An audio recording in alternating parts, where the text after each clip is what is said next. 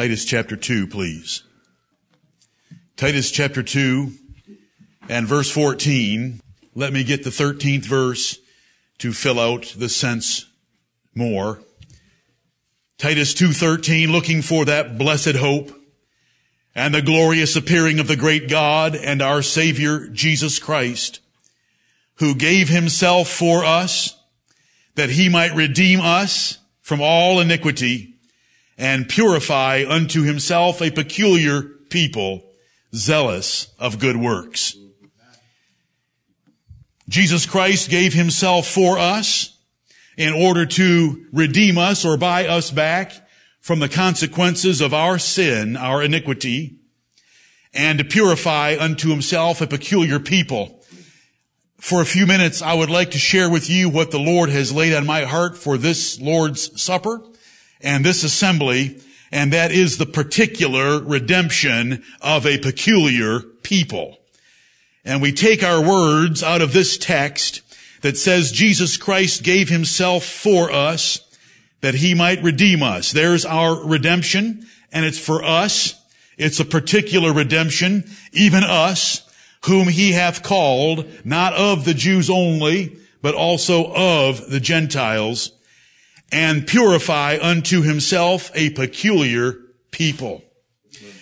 At the Lord's table today, let's view our Lord's special affection for his own peculiar people as we just sang in two songs picked by one who wasn't sure where I was headed in this sermon.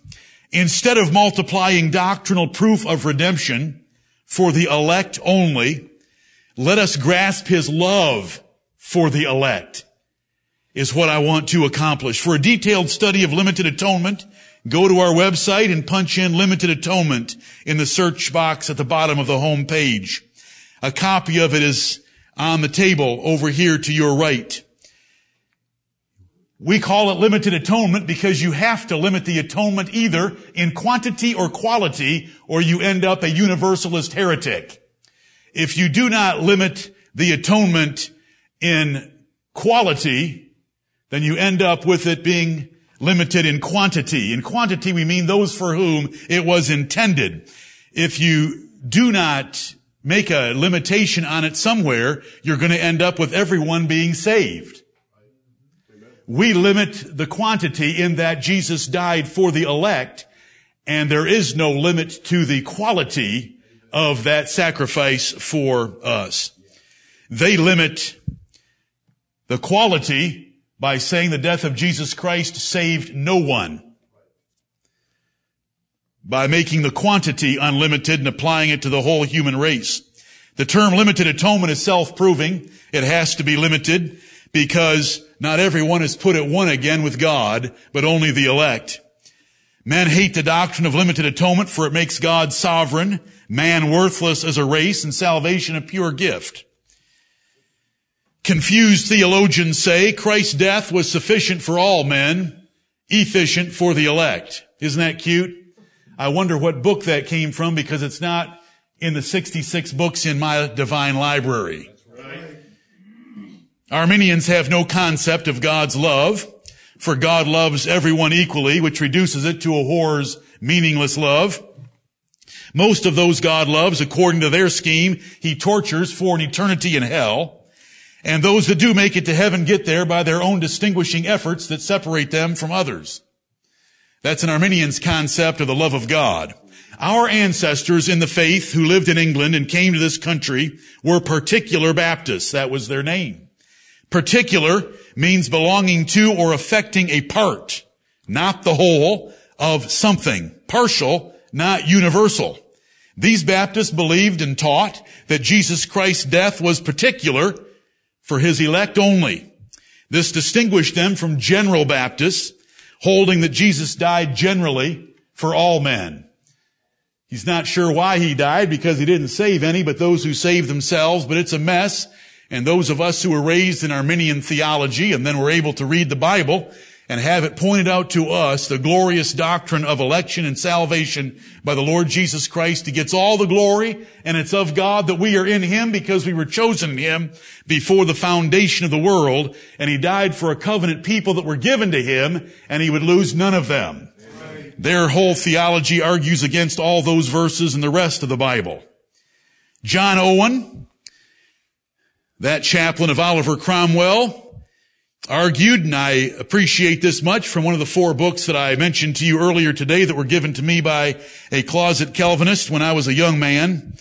He argued that Jesus Christ suffered the wrath of God and satisfied the justice of God for some of the sins of all men, for all of the sins of all men, or all of the sins of some men. It's just a nice way to put it to make you think.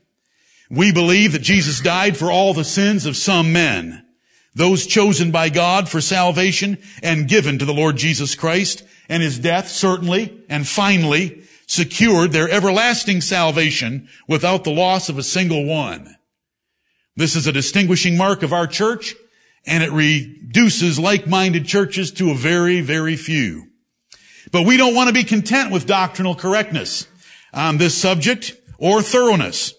We would rather add to it our grateful appreciation for Jesus Christ's personal, intimate, and possessive affection and sacrificial payment for each one of us that truly believe. Amen. Let's not be content with just knowing the doctrine, being able to defend it, and being able to mount up a pile of proof texts to prove the validity of the doctrine we hold and the insanity of the doctrine that's preached around us. Let's be excited and choose rather to gratefully appreciate the affection and peculiar redemption that we have in the Lord Jesus. Amen. Now there in Titus chapter 2, we had the word peculiar. We typically would use the word peculiar today to mean weird or strange. But it doesn't have any meaning like that in Titus chapter 2 and verse 14. I'm going to show it to you. Rather than boring your ears with a lengthy definition of four parts, out of the Oxford English Dictionary. I'm just going to let the Bible interpret the word peculiar for us. And I hope that that will be sufficient. What it means is we are God's personal and special treasure as his own elect children, distinct from all other persons. We are God's personal and special treasure as his own elect children, distinct from all other persons. This peculiarity was illustrated in the Old Testament church and fully realized in Jesus Christ's redeemed children. There's seven billion people on earth as of October 31st by the best estimates. And brethren, among all them, you and I are not peculiar to anyone. Those who love us may not, and those who love us cannot help us in the hour of death. And those who love us, after they get us in the ground, will barely remember us. That's the way it is. Because you're not very peculiar. But I want to tell you today the good news of the gospel of Jesus Christ. That you are incredibly peculiar. You are the treasure of the living God. You are His children distinct from all others. He has possessed you. He has purchased you. He has created you. You are His. He will never lose you. You are His prized possession. And I want you to rejoice in that. And I want you to look at that table that is set before me rather than an ordinance of the church as a personal celebration of the Lord's love for us today. That's where I want to direct your minds. Please turn to Exodus chapter 19 with me. Exodus chapter 19. My brethren, and I hate saying this and it doesn't belong in proper speech, but I have far too much to share with you and I'm sorry for it. But we'll ask the Lord to help us to rightly divide this outline and to pick those points that would be of value to you. Exodus chapter 19. I'm very excited about this subject and I want to share it with you. I do not want us to be a church that glories in our mental comprehension of the doctrine of election or Jesus Christ's particular redemption for his people. I want us to be a church that has hearts full of thanksgiving and appreciation, gratefulness, and willing service. That he loves us so much and confidence that we are truly his treasure and he'll never lose us. And to believe those things as scripture tells us. Exodus 19, let me read verses 3 through 6. And Moses went up unto God, and the Lord called unto him out of the mountain, saying, Thus shalt thou say to the house of Jacob and tell the children of Israel. And my brethren, this is the church of the Old Testament. Read Acts 7 if you need Stephen to help you out by understanding these are the people of God of the Old Testament. You say, but there were some among the nation that might not have been God's elect. That's to be understood. He's addressing those that were his elect. If you want to reach deep into the spiritual intent of all these statements. From an external statement, he was, they were his peculiar people in a national, natural sense. But if you want to look beyond that, you will understand the Word of God. It's a spiritual book. And here we go as he addresses the Old Testament church. Verse 4. Ye have seen what I did unto the Egyptians and how I bare you on eagle's wings and brought you unto myself. Now therefore, if ye will obey my voice indeed and keep my covenant, then ye shall be a peculiar treasure unto me above all people, for all the earth is mine. And ye shall be unto me a kingdom of priests and an holy nation. These are the words which thou shalt speak unto the children of Israel. Now that's a little sermon. That's a little declaration that God gave Moses to address to Israel. And look at what he said. Look what I did to the Egyptians. Look what I have done to you. And if you'll continue in my ways, you'll be my peculiar treasure. And I have brought you unto myself. We are his possession. We are uniquely different from others because we're God's. We are peculiar in the sense that he owns us. He possesses us. We are special to him. That's what the word peculiar means. We're owned by God. We're special. He possesses us. He's purchased us. We are a treasure to him. And I give that to you today. You may not feel very special among the seven billion, but among the seven billion, God has chosen you to be his peculiar treasure. You are very special, not because of anything innate in you, but because it seemed good in his sight to make you one of his. Deuteronomy chapter 14. Deuteronomy chapter 14. A peculiar treasure. Not a weird treasure. My treasure. A special treasure. A possessed treasure a treasure that I'm committed to. Deuteronomy chapter 14, the first two verses. Ye are the children of the Lord your God. Ye shall not cut yourselves, nor make any baldness between your eyes for the dead. For thou art an holy people unto the Lord thy God, and the Lord hath chosen thee to be a peculiar people unto himself, above all the nations that are upon the earth. God's choice is election, and he chose Jacob, he chose the nation of Israel to be his peculiar people above all the nations that are upon the earth. They are the children of the Lord their God. Jehovah restricted his children from heathen customs due to them being an holy people and he having chosen them to be a peculiar people to himself above all nations. Notice the word peculiar in here is a possessed, loved, special people, different and distinct from all others. Peculiar means you're the Lord's and you're His and you're important to Him and He's never going to lose you. You're a prized possession, different from anyone else. Peculiar. Thank you, blessed God, for that peculiar word. Peculiar. We're thankful for it. Look at Deuteronomy 26. Deuteronomy chapter 26. Deuteronomy 26 and verse 16. This day the Lord thy God hath commanded thee to do these statutes and judgments. Thou shalt therefore keep and do them with all thine heart and with all thy soul. Thou hast avouched the Lord this day to be thy God and to walk in his ways and to keep his statutes and his commandments and his judgments and to hearken unto his voice.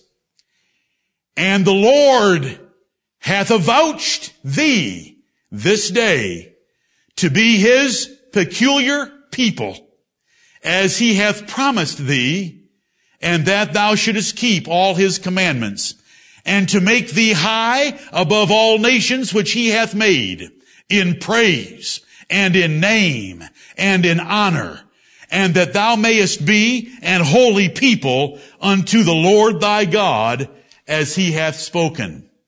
Avouched means to declare or acknowledge or claim solemnly as one's own. To avow is what it means. And so Israel this day had declared and acknowledged and confirmed and avowed that the Lord Jehovah was their God, and the Lord Jehovah this day had declared and acknowledged and confirmed and avowed that they were his peculiar people and that he would make them greater than all the other nations that he had made and he would make them greater in praise and in name and in honor. Look at Psalm 135. Psalm 135. The, I hear an Arminian. Let me take it. Let me chase a rabbit. I hear an Arminian. Aha, gotcha. The three passages so far have only mentioned that he was going to make them a greater nation than the rest of the nations that he had made. He's only talking about national privilege. Okay, Arminian. Are you an Arminian? Yes, I am, and I'm thankful to be one. Well, if you're an Arminian, then you believe that the only way you can get to heaven is to have the means of grace. And God's grace was given through his prophets, judges, and scriptures only to that nation. So you're dead in the water again, Arminian. Go wherever you wish with your little foolish doctrine. We understand that within the nation of Israel, they are not all Israel which are of Israel. And that the peculiar people of God in the full spiritual, eternal, and sense that means the most to Him were far beyond just the citizens of the nation of Israel. Amen. They're ridiculous. Psalm 135 and verse 4. Forgive me for hunting on the Lord's day. Psalm 135 and verse 4, For the Lord hath chosen Jacob unto himself and Israel for his peculiar treasure. Now let's come back to Titus chapter 2. There that we just read, Jehovah chose Jacob or the nation of Israel, going under the name of Jacob, since Jacob was the father of the twelve sons that gave the twelve tribes to himself for them to be his peculiar treasure. Titus chapter 2, let's look at it again. Verse 13, looking for that blessed hope and the glorious appearing of the great God and our Savior, Jesus Christ, who gave himself for us that he might redeem us from all iniquity and purify unto himself a peculiar people zealous of good works. That peculiar people are the possessed, purchased, beloved, owned, special people of God, distinct from all others. And Jesus Christ died on the cross to make adoption, predestination, justification, atonement, and all of it possible by redeeming us from all iniquity so that he could purify, make those holy and without blame so that we could be adopted as the children of God and be his peculiar treasure right. in the universe. And the angels desire to look into these things. He's going to make us greater in praise and name than the angels themselves. It's the principalities and powers in heavenly places that are to learn something about the goodness and greatness of God in what He's done toward the church. Ephesians chapter 3 and verse 10. Turn now to 1 Peter chapter 2. 1 Peter chapter 2 verse 7. 1 Peter 2, 7, unto you therefore which believe, he is precious. Speaking of the Lord Jesus Christ described in verse 6 as a chief cornerstone, elect and precious. Verse 7, Unto you therefore which believe he is precious, but unto them which be disobedient, the stone which the builders disallowed, the same is made the head of the corner, and a stone of stumbling, and a rock of offense, even to them which stumble at the word, being disobedient, whereunto also they were appointed. Amen. That's rejection. Verse 9, but ye are a chosen generation. That's an elect group of people. A royal priesthood. Kings and priests. Just like was said to us back there to the church of the Old Testament. And holy nation, like was said back there. A peculiar people that ye should show forth the praises of him who hath called you out of darkness into his marvelous light, which in time past were not a people, but are now the people of God, which had not obtained mercy, but now have obtained mercy. Amen. A chosen generation, a royal priesthood and holy nation, a peculiar people. Now notice, this is the New Testament, and we are no longer dealing with national privilege or national favor and blessing. We are dealing with spiritual privilege and spiritual blessing and favor. We are dealing with the strangers scattered abroad that were Jews in all the nations of the earth scattered abroad by the Assyrians and the Babylonians that have been, that are being written to by Peter and exhorted that in Jesus Christ which their nation had rejected because they were appointed to reject him, they a new holy nation right along with us Gentiles. We're all brought together into one body by the Lord Jesus Christ. Amen. And so there we have the word peculiar. Particular redemption means Jesus died only for part. Particular redemption of a peculiar people. Jesus died and redeemed us from all iniquity to, to purify to Almighty God a peculiar people, a possessed people, a purchased people, a prized people, His own people, distinct and separate from all others and raised above them because He has adopted us as His own children.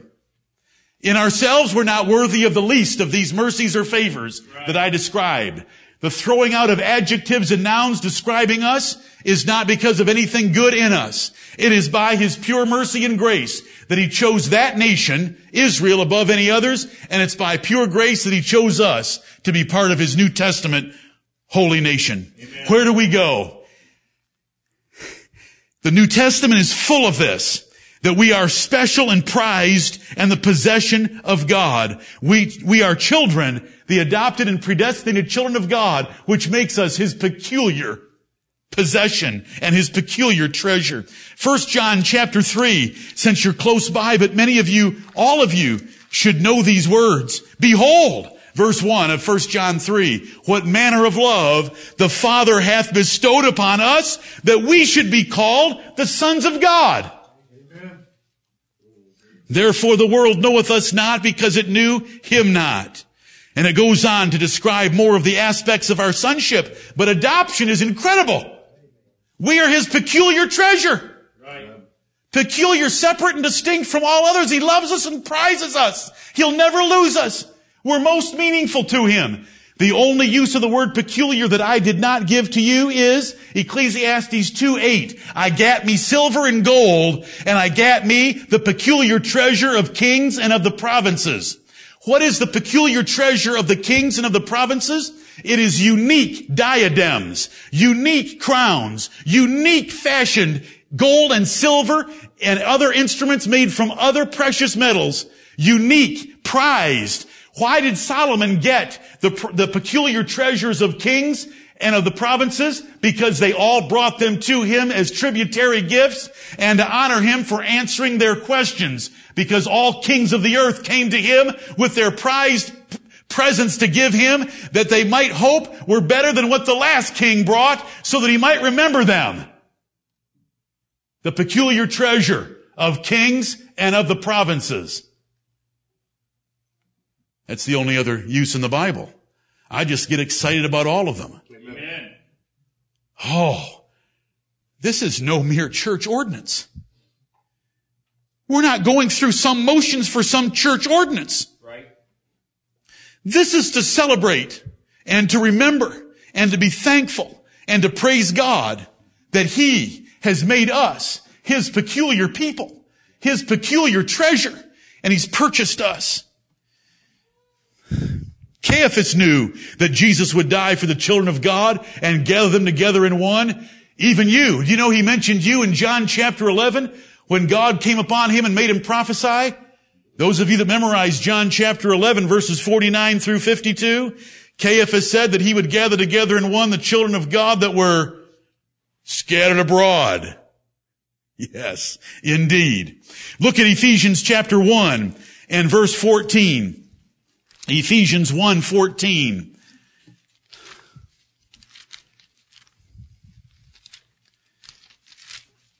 It says in the last part of verse 13 of Ephesians 1 that ye were sealed with that Holy Spirit of promise. We were given the Holy Ghost as the seal, the divine stamp of approval upon us that we were a peculiar treasure of God. Verse 14, which is the earnest, the Holy Spirit present with us given by the promise of God under the new covenant is the earnest or the down payment or the performance bond or the surety of our inheritance until the redemption of the purchased possession unto the praise of his glory.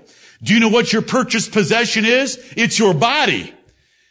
Jesus Christ died for you, body, soul, and spirit, and your body is purchased, and though we lay, lay it in the ground, and though it may see corruption, it will be changed. Because it's God's prized possession. It's part of His peculiar people. You without your body, it's hard to see you. And we're going to be put back together, body, soul, and spirit. The purchased possession. We've been purchased. We're prized. We've been paid for. We've been bought. What?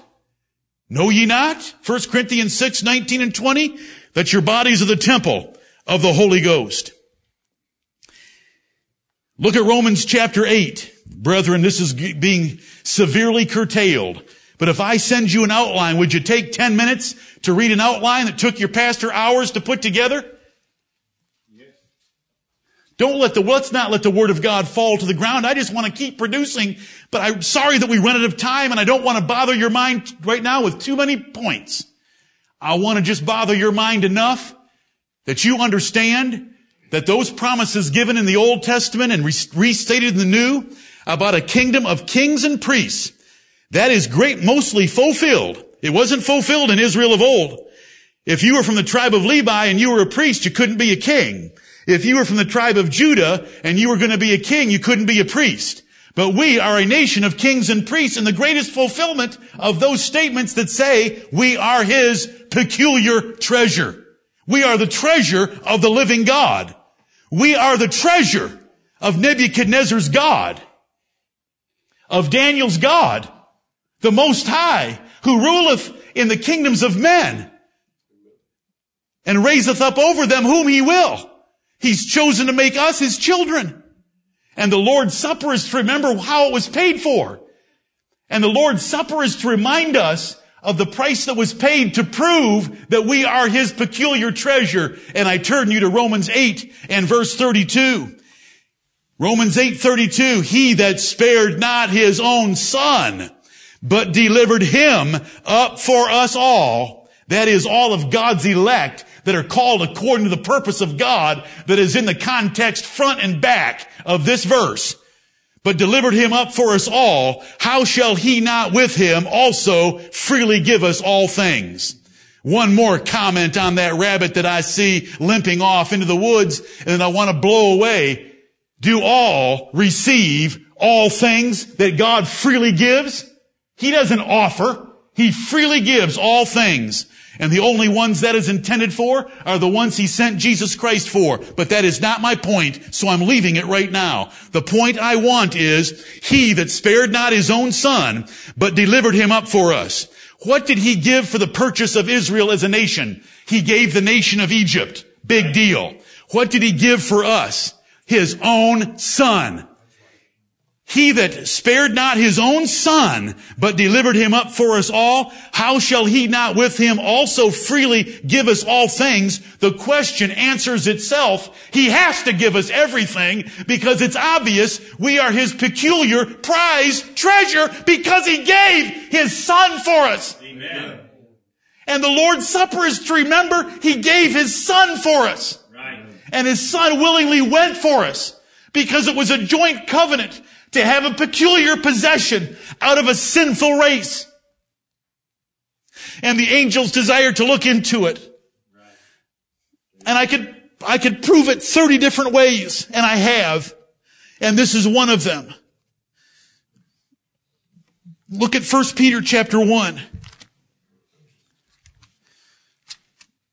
The Bible's filled with this. I don't want a dry doctrine in this church. I don't want a dry church with doctrine. I want a weeping and a shouting church that loves the Lord Jesus Christ and loves God our Father for all He has done for us right. and for making us His prized possession.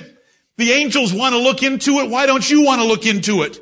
Why are you bored to consider these things when the angels are fascinated by them? Right.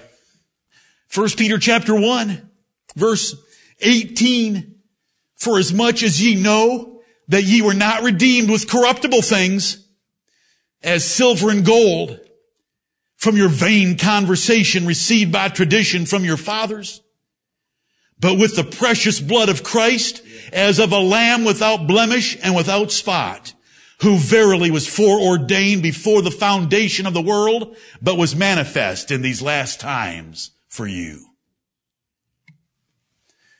Oh, you, there's no present coming from God as slight as silver and gold.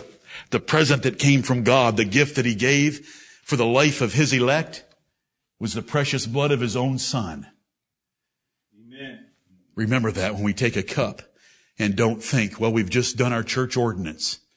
You take that cup and remember that that blood was shed for you to show the purchase price in this universe of how special you are to God as his elect, a peculiar people. You're not far from Hebrews chapter 7. Hebrews chapter 7. How do we know that we're God's peculiar people? Because the greatest man in the universe is working 24-7 for you. Three times in the New Testament, Romans 5.10, Romans 8.34, and right here, this was closer. I saved you distance. Hebrews 7.25, wherefore? Because this man, verse 24, continueth ever, meaning he doesn't die like all other priests, hath an unchangeable priesthood. Verse 25, wherefore he is able also to save them to the uttermost that come unto God by him. How do they get to God? He brings them. Seeing he ever liveth to make intercession for them. Jesus Christ is living and working forever to make intercession for us at the right hand of God. That is how peculiar you are to Almighty God. His son is, is, is arguing on your behalf. Your son, his son is pleading I'm using legal terms simply for your understanding that he has an unchangeable priesthood and he ever liveth to make intercession. Amen. Reminding his father of all that he has done for the peculiar people of God, those who are the sons of God. Turn over to Ephesians chapter 5. Ephesians chapter 5. Husbands, in verse 25, husbands, Love your wives, even as Christ also loved the church and gave himself for it, that he might sanctify and cleanse it with the washing of water by the word, to this end, that he might present it to himself a glorious church, not having spot or wrinkle or any such thing, but that it should be holy and without blemish. Is that a peculiar people? Is that a peculiar treasure? There it is right there that Jesus Christ did. To think that Jesus Christ and God the Father love the church and everyone outside of the church equally is blasphemy. Right. Which the Arminians love to do. The Arminians love to have God loving those in hell as much as those that are in his church. But Jesus gave himself for his church because he had a very specific purpose in mind, and it was the will of God given to him that he would present that group of people, that called out congregation of the Lord, to God. Glorious church, without spot or blemish, because he purified them from all iniquity.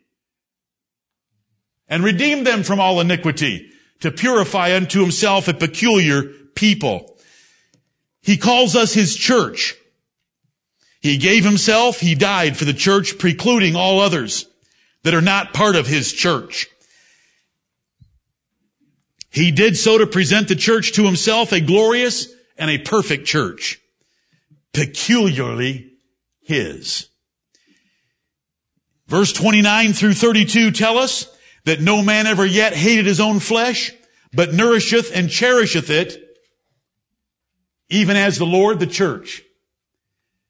The Lord cherishes and nourishes his church, right.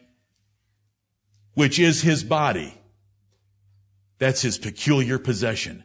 That's his peculiar people. He has made us so close to him by a mystical union that we are the body of the Lord Jesus Christ and he is our head.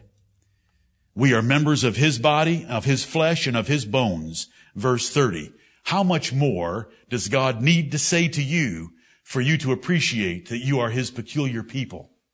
There is much more that can be said. The angel told Joseph that he would save his people from their sins. Right. Shiloh would be charged with the gathering of the people. The foundation of God standeth sure, having this seal, the Lord knoweth them that are his. Amen. And he's going to tell the wicked that he never knew them. Right. We are the elect and redeemed, singing a new song in Revelation 5 that he has taken out of every nation, kindred, tongue, and people. He calls us his sheep, and he avouched to himself in that 10th chapter of John, and other sheep I have, which are not of this fold, them also I must bring Amen. because they were his peculiar people. And you know who that is in John 10, 16? It's you. Amen. It's me. It's us. Praise God. Thank you, Lord. He calls us his sons, brethren, and children in four verses in Hebrews 2. And he says he is not ashamed to call us brethren. Amen. There are angels standing there all around him who have never been called brethren of the Lord Jesus Christ but he will call you brother because you are his peculiar treasure. He tells us in 2 Corinthians 6 that if we'll come out from among the world and be separate and not touch the unclean thing, he will receive us. He will be our father. We shall be his children. He will be our God. We shall be his people. He will receive us. We are his peculiar people and we can be even more peculiar more His, closer to Him, in closer fellowship by leaving this world and running to Him and cleaving to Him and laying hold of Him and loving Him. If God loved you enough to send His Son for you and not others, will you live for Him? Rather than a dry and dusty theological issue, this point of truth magnifies God's love like no other. If we're his peculiar people, which we are, let us be zealous of good works, as Titus 2.14 ended, and show forth the praises of him who hath called us out of darkness into his marvelous light, as 1 Peter 2, 9 through 12 ended. So let us do those things. Let's come to the Lord's table. It's not a dry, dusty church ordinance. It is a memorial supper and feast and a time to remember that we are the peculiar chosen treasure of the living God and his son Jesus Christ whom he sent to redeem us from all iniquity and purify to himself a glorious church not having spot or wrinkle or any such thing. Amen.